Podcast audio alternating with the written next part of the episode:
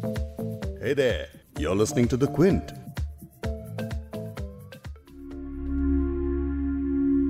कहते हैं अगर किसी चीज़ को दिल से चाहो तो पूरी कायनात उसे तुमसे मिलाने की कोशिश में लग जाती है। शाहरुख खान का ये डायलॉग ज़िंदगी के उन लोएस्ट पॉइंट्स के लिए है जब लगता है कि हर तरफ़ पॉसिबिलिटीज की जगह डेड से मिले जा रही हैं। कोशिश करे जा रहे हैं पर हल नहीं निकल पा रहा है। ऐसे में अगर शाहरुख खान की तरह आके आपसे कोई ये कह दे किसी चीज़ को दिल से अगर चाहो तो पूरी कायनात उसे तुमसे मिलाने की कोशिश में लग जाती है। तो कितना सुकून मिलता है ना?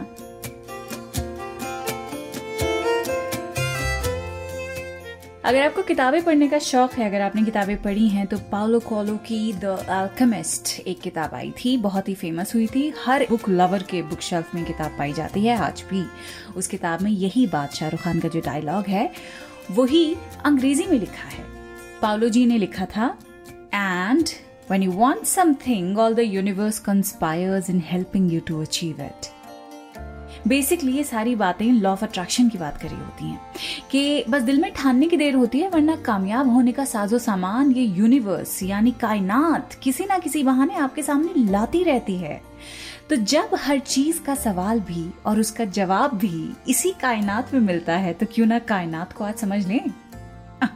तौबा है। मैं भी क्या बात कह रही हूँ? कायनात को समझ लें। कायनात को समझा जा सकता है क्या? कायनात को आज के दम तक कोई नहीं समझ पाया है। छोटे से एटम से लेकर बड़े से इन्फिनिटी तक फैले हुए यूनिवर्स तक।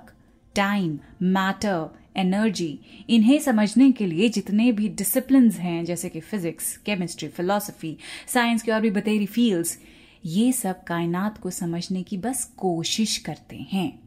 और रही हमारी बात, हम नाचीज सिर्फ़ पोएट्री में देखने की कोशिश करेंगे कि कायनात किसके लिए क्या मायने रखती है।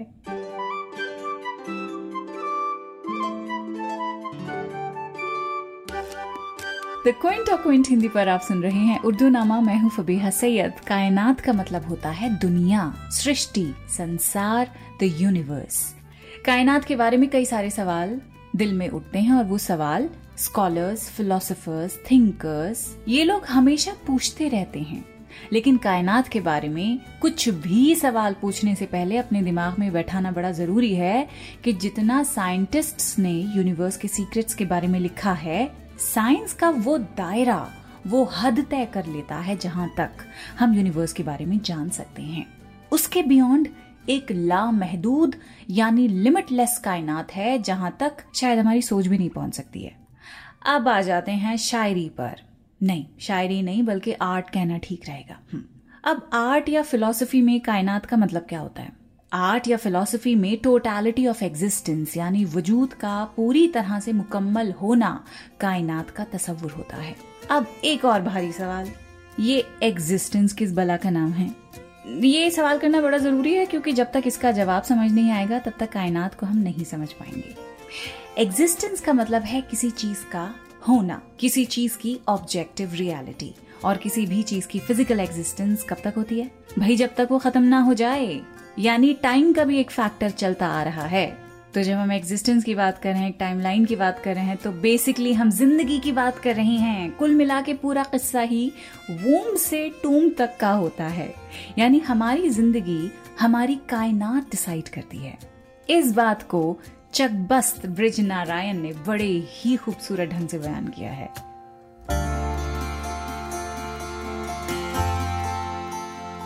ज़िंदगी क्या है?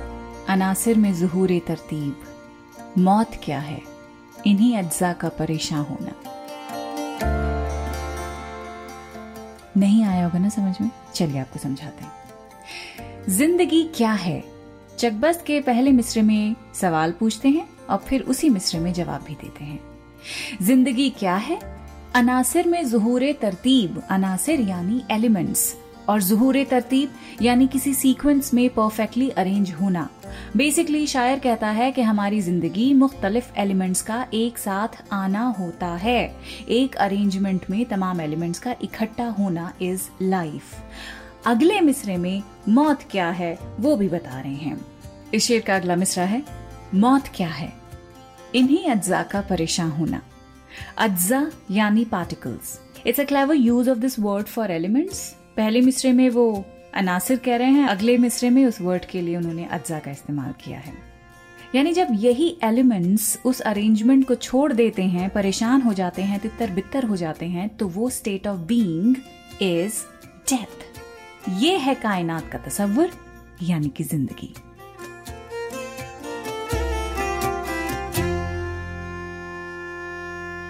बशीर बद्र की इस गज़ल में सुनिए, ज़िंदगी कैसे एक एटम में कायनात का रूप ले लेती है और कैसे अलग अलग हालात में पूरी कायनात ज़िंदगी में सिमट के रह जाती है।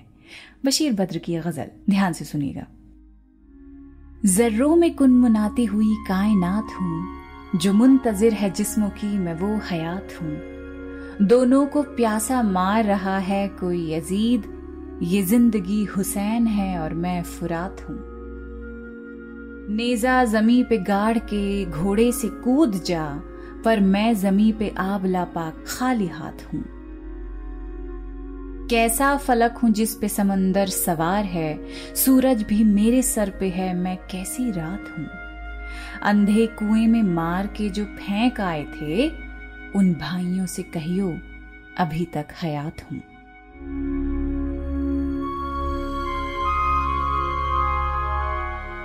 आती हुई ट्रेन के जो आगे रख गई, उस माँ से ये ना कहना बकायदे हयात हूँ.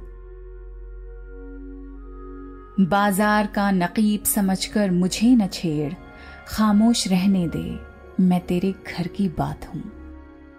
जर्रों में कुन मनाती हुई कायनात हूँ, जो मुंतजिर है जिस्म की मैं वो हयात हूँ। हयात यानी जीवन।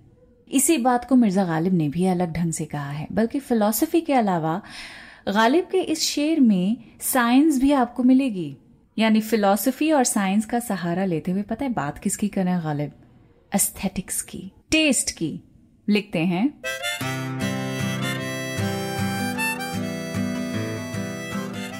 है कायनात को हरकत तेरे जौक से परतफ से आफताब के जर्रे में जान है। आह! सिंपल शेर है। है कायनात को हरकत तेरे जौक से परतफ से आफताब के जर्रे में जान है। हरकत यानी किसी चीज़ का मूवमेंट में आना, किसी चीज़ का एक्शन जौक यानी हमारा टेस्ट आर्ट को लेकर हमारे एस्थेटिक्स इस मिसरे को अभी थोड़ी देर में एक्सप्लेन करूँगी, लेकिन पहले जौक के बारे में आपको बताना चाहती हूँ। ये वर्ड क्लियर हो जाएगा आपके जहन में। तो गालिब का ये शेर फिर आप बेहतर ढंग से समझ सकते हैं, बेहतर ढंग से अप्रिशिएट कर सकते हैं। जौक, जैसे मैंने बताया कि एस्थेटिक्स यानी हमारे टेस्ट को कहते हैं। जौक, शौक से अलग होता है। शौक यानी hobby I am talking about this because people get confuse between शौक एंड जौक। तो एग्ज़ाम्पल भी देते हैं कि इंस्टाग्राम में I know someone who post a lot of pictures on Instagram with her guitar और क्योंकि मैं उन साहिबा को जानती हूँ पर्सनली जानती हूँ so I can see and I know that she has no idea about music यानी उन्हें अपने गिटार के साथ तस्वीरें लेने का शौक है, लेकिन म्यूज़िक का जौक हरगिज नहीं है। इन्हीं की तरह से बहुत सारे लोग अपनी बुक्स के साथ फ़ोटोज़ डालते हैं।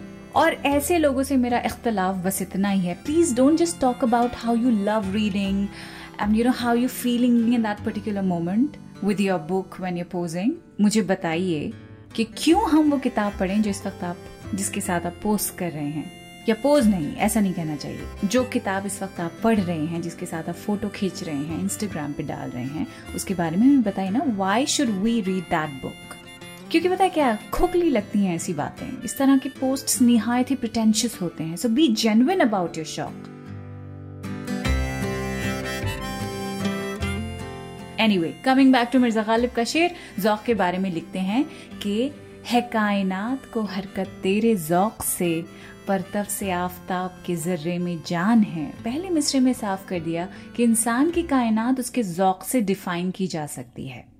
वाई वो इसलिए क्योंकि परतफ से आफताब के जर्रे में जान है। परतव इज़ रिफ्लेक्शन आफताब यानी सन जर्रा यानी एटम यानी सूरज is the source of all energy उसी की वजह से एटम में एनर्जी बनती है। और ये है वो साइंस की बात जो गालिब ने अपने शेर में कही है। तो समझ आया ना कि गालिब यहाँ इंसान के एस्थेटिक्स उसके टेस्ट को, उसके इंटेलेक्ट की क्वालिटी को सूरज की मिसाल दे रहे हैं कि हम अगर अपने इंटेलेक्चुअल स्ट्रेंथ्स या अपनी क्रिएटिविटी को निखारने में सारी ताकत लगा दें तो हम अपना ही एक यूनिवर्स अपनी कायनात बना सकते हैं।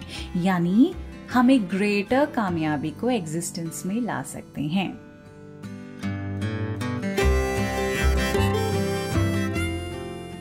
देखिए, कितनी ताकत मिली है ना, इसको सुन के कितना अमेजिंग फील हो रहा है।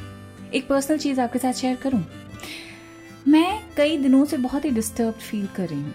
वजह मालूम नहीं बट एक तरह का खालीपन एंग्जाइटी होपलेसनेस इस तरह के नेगेटिव ख्याल आ रहे हैं। मुझसे किसी भी चीज़ पे फोकस नहीं हो पा रहा है। मतलब एक टाइम ऐसा था कि मैं किताबें आँखों के सामने चिपकी रहती थी। बस स्टॉप पे बैठे हैं तो किताब पढ़ रहे हैं, बस में जा रहे हैं तो किताब पढ़ रहे हैं, दावत में कहीं गए हैं, बोर हो रहे हैं तो एक कोने में अपनी किताब लेके बैठ गए हैं। और आजकल ऐसा लग रहा है कि एक पन्ने से ज़्यादा पढ़ा ही नहीं जा रहा है फोकस ही नहीं हो पा रहा है। तो माई हस्बैंड सेट कि भाई किताबें पढ़ो, ज़बरदस्ती पढ़ो ब्रेक ले लेके पढ़ो बट रीड समथिंग तो मैंने मिर्ज़ा गालिब पर लिखी एक बुक उठा ली, उसमें ये शेयर देखा और इतनी हिम्मत मिली कि मैंने इसे बुक मार्क कर लिया। अगले एपिसोड में मैं आपके साथ ये शेयर करूँगी।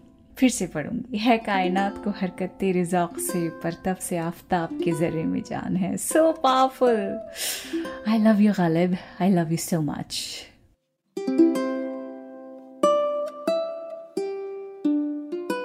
अब जाते जाते अल्लामा इकबाल को भी याद करेंगे। उनका ये शेर आप सुन लीजिए। औरत के वजूद को ही कायनात की वजह बता रहे हैं। गौर से सुनिए। इकबाल लिखते हैं वजूद जन से है तस्वीर कायनात में रंग। इसी के साथ से है ज़िंदगी का सोज दारून वजूद जन यानी existence of a woman existence of women यानी औरत के वजूद से ही कायनात की तस्वीर में रंग भरता है। औरत ही के साथ से ज़िंदगी का सोजे दारून यानी जिस्म के अंदर की हरारत, गर्माहट कायम रहती है। कैसे? औरत ही जन्म देती है औरत की किसी भी शक्ल में मोहब्बत ज़िंदगी में वॉम्थ रखती है। और मोहब्बत की ये गर्माहट अगर ना मिले तो इंसान के पास सब कुछ होगा, लेकिन फिर भी वो खला में भटकता रहेगा। इस बात को गुलजार साहब अपनी इस नज्म में चीख चीख के कह रहे हैं।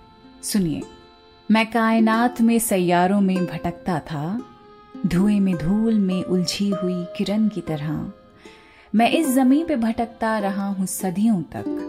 गिरा है वक्त से कटकर जो लम्हा उसकी तरह। वतन मिला तो गली के लिए भटकता रहा, गली में घर का निशान ढूंढता रहा बरसों। तुम्हारी रूह में अब जिस्म में भटकता हूँ।